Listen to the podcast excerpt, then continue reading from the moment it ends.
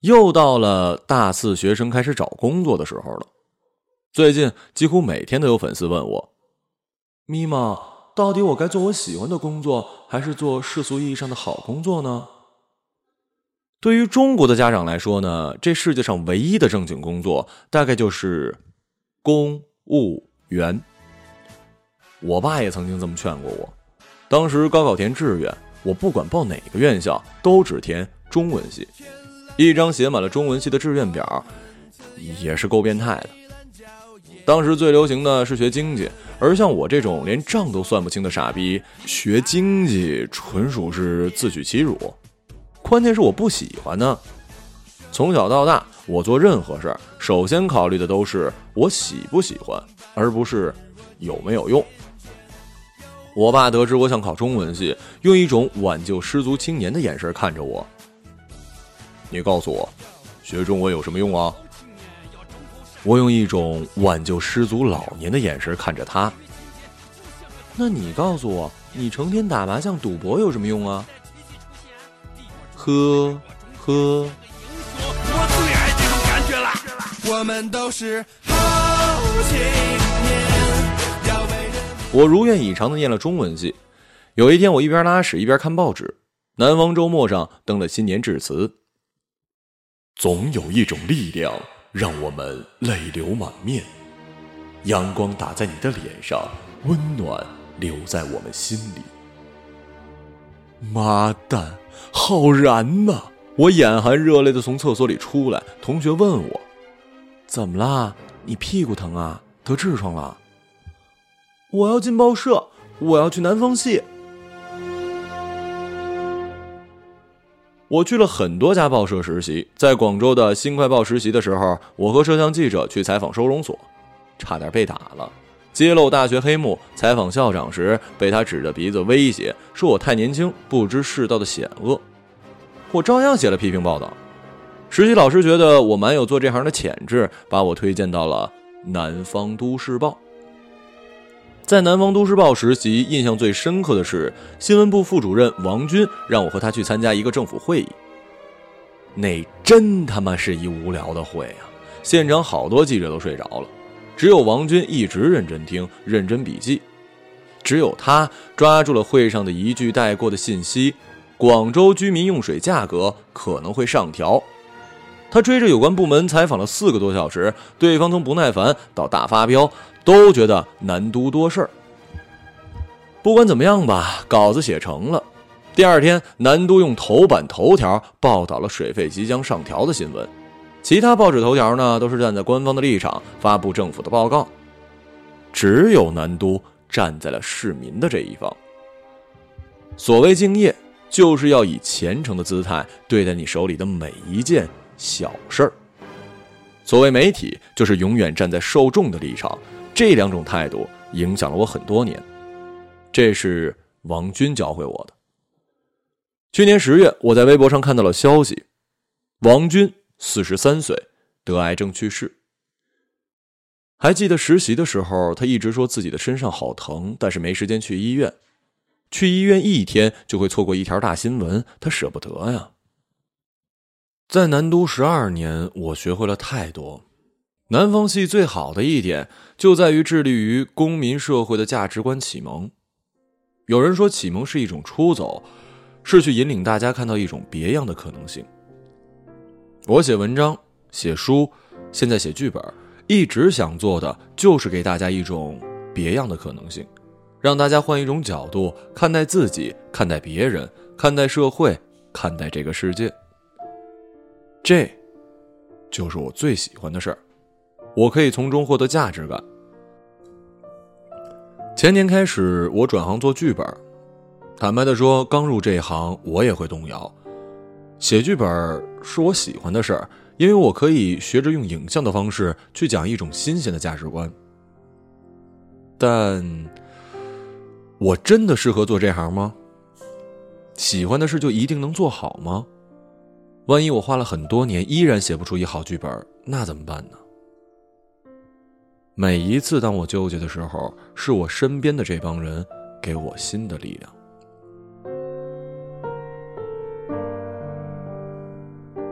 有一二次元的迷迷糊糊的妹子，她叫西半仙儿，被父母逼去英国学习国际贸易一年。还好她英文不错，在英国她灵活的使用三个单词：this、this and this。他没有朋友，他人生中最重要的就是日剧、韩剧以及动漫。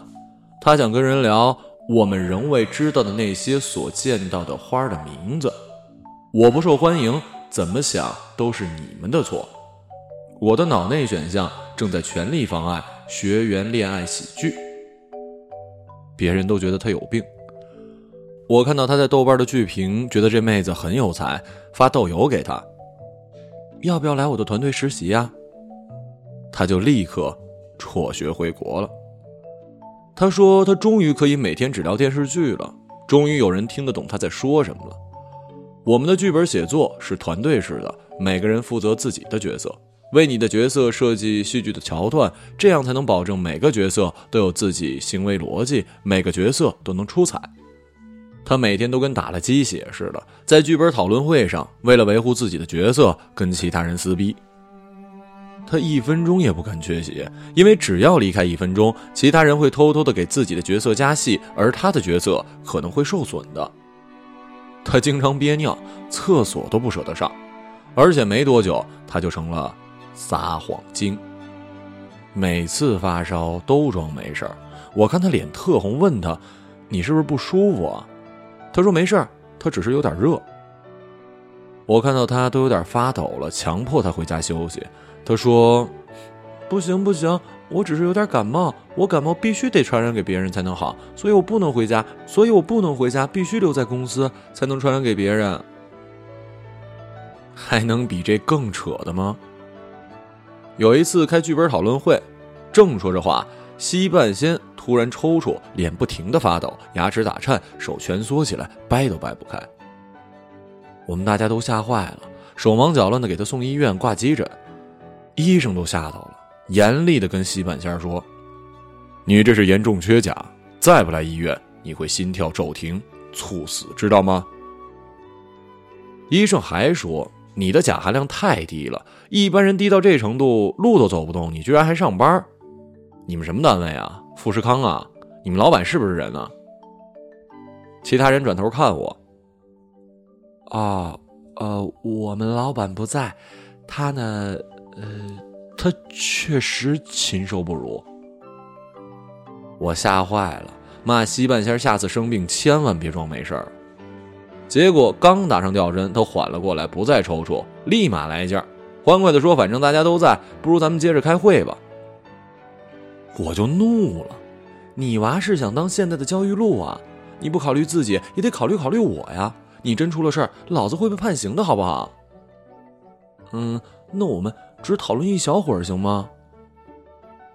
是不是很变态呀？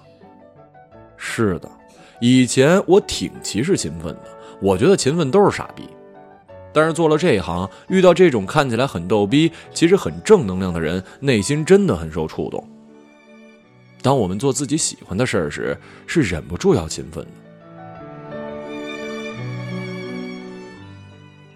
我要讲的另一个人叫做李野。他一米八六，身材魁梧，长得特凶，一瞪眼大家都害怕。他曾经混黑社会，业余爱好是写小说。大学毕业，父母强迫他走上正道，安排他去银行上班。于是，他被称为服务业的噩梦。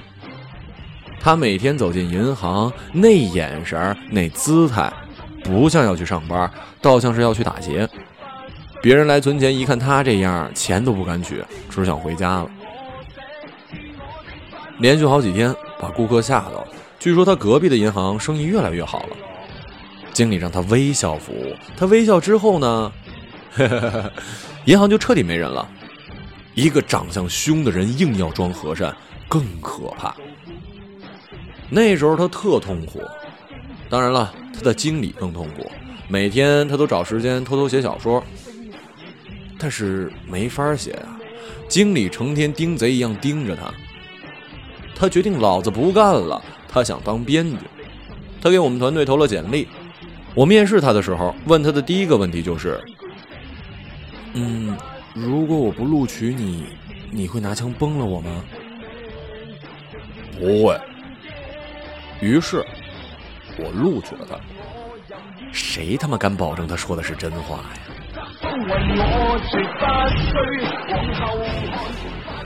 我的团队呢，一大特质就是欺善怕恶。李野来了之后，大家都很怕他。每次讨论剧本，只要他提出任何意见，大家都鼓掌。好，好棒啊！太好了。慢慢的，大家发现他的眼神越来越柔和，他的语气越来越温柔。有一天，大家发现这一米八六的大汉居然在看《元气少女缘结神》。妈呀，他根本不可怕，好吗？于是，在剧本讨论会上，他再提出什么意见，我们只要觉得不好，就会直接说：“什么狗屎啊，滚蛋！”有一次，公司要拍一个短剧的片头，需要有人上身穿西装，下身穿内裤出去跑步。哎，李亚，你来吧。哦，哦哦，好啊。拍摄的时候，一路上都有人盯着他嘲笑。在世界之窗，一大妈看着他奇装异服，感叹呢：“如今这社会怎么了呀？”他一扭头，凶狠的一瞪：“怎么了？你说怎么了？”我怕他生气去砍人，问他：“你没事吧？”“没事。”公司拍短剧，他演秃头，演娘炮，演人妖，啥都演过。如果剧本写的不好，我想怎么骂怎么骂，他还得道歉说对不起。说好的黑社会呢？说好的逮谁灭谁呢？他说以前一直想写小说，想拍电影，他的梦想是要拍出低俗小说《达拉斯买家俱乐部》那种很酷炫的片子。在银行的时候，做着自己觉得很无趣的事儿，他对世界越来越有敌意，简直有点愤世嫉俗了。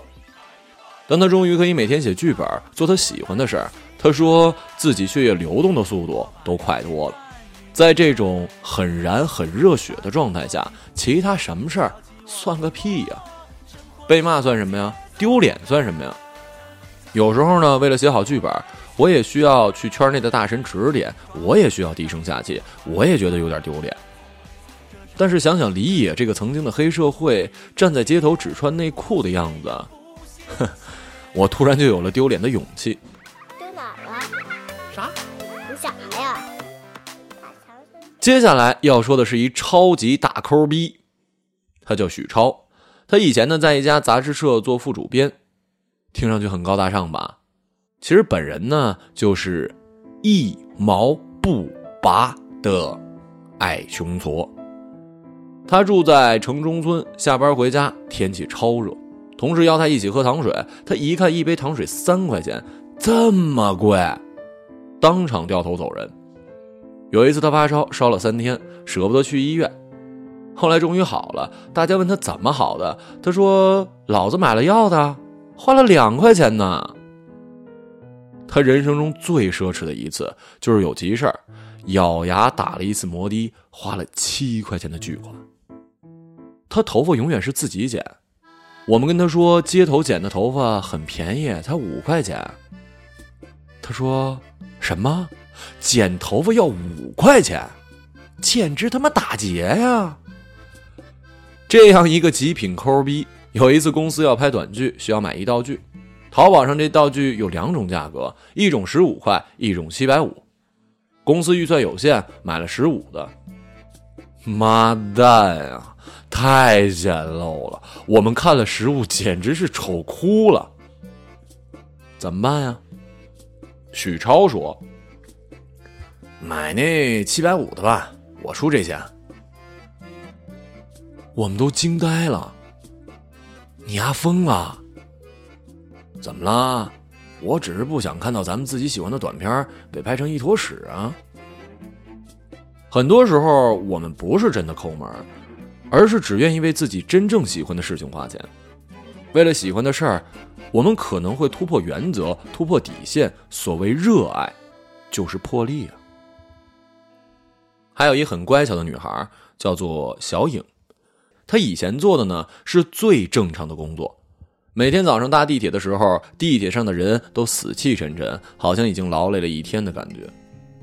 每一次他都会问：为什么每天痛苦的坐地铁，做一天痛苦的工作呢？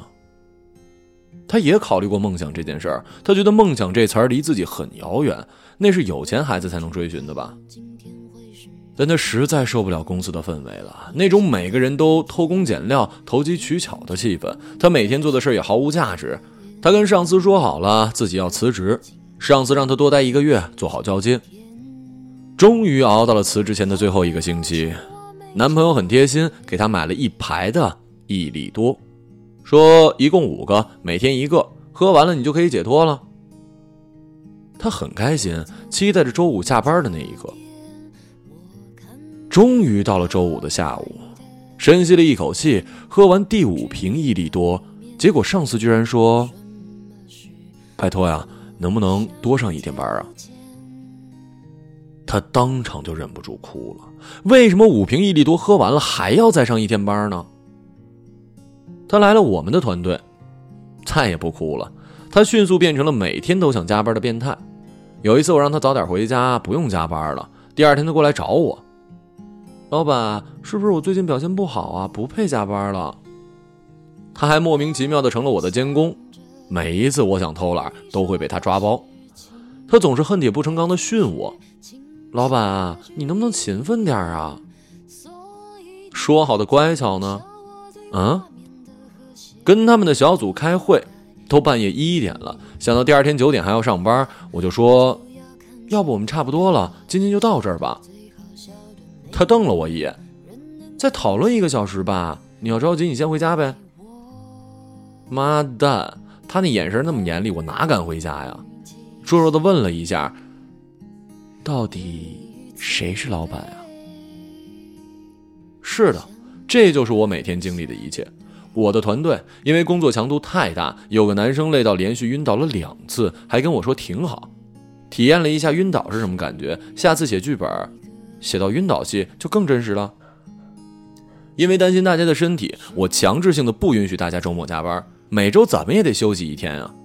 然后呢，公司阿姨就告诉我，又有人周末愉快的来加班了，她把名字都记下来了。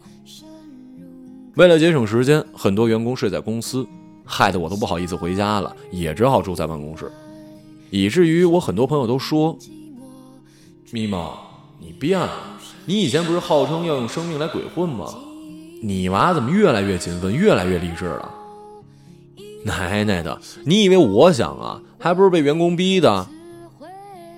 不是因为我的团队有多好有多棒，而是当你做你喜欢做的工作时，会激发你人性中最美好的一面。你愿意超越功利，你愿意不计得失，你愿意付出一切。他们不是在捍卫这个公司、这个团队，而是在捍卫自己所喜欢的事儿。所以，不管任何时候问我做喜欢的工作还是做世俗意义上的好工作，我都会选择前者。做你喜欢的工作，我不能保证你成功，但我能保证你快乐。这种快乐来自于你全身心的投入，每天都在进步的满足感。有人说，选一个爱人决定了你每天上床睡觉前的环境；选一份事业决定了你睁开眼每分每秒的心境。人生超过三分之一的有效时间都会花在你的工作之上，那么何必要让这三分之一的人生都处于痛苦之中呢？做一份所谓安稳的工作，你可以清晰的看到未来，知道五十年后自己的样子；做你喜欢的工作呢？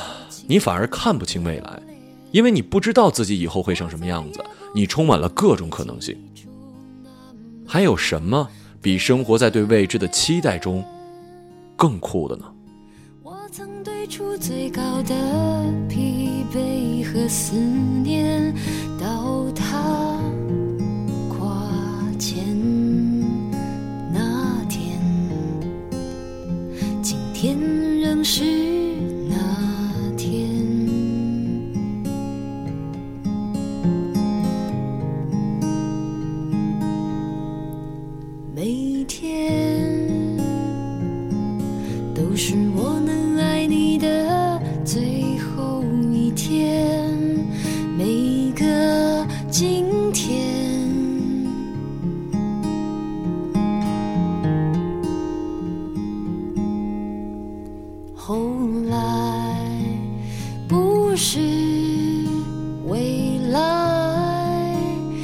但是从此现在今天，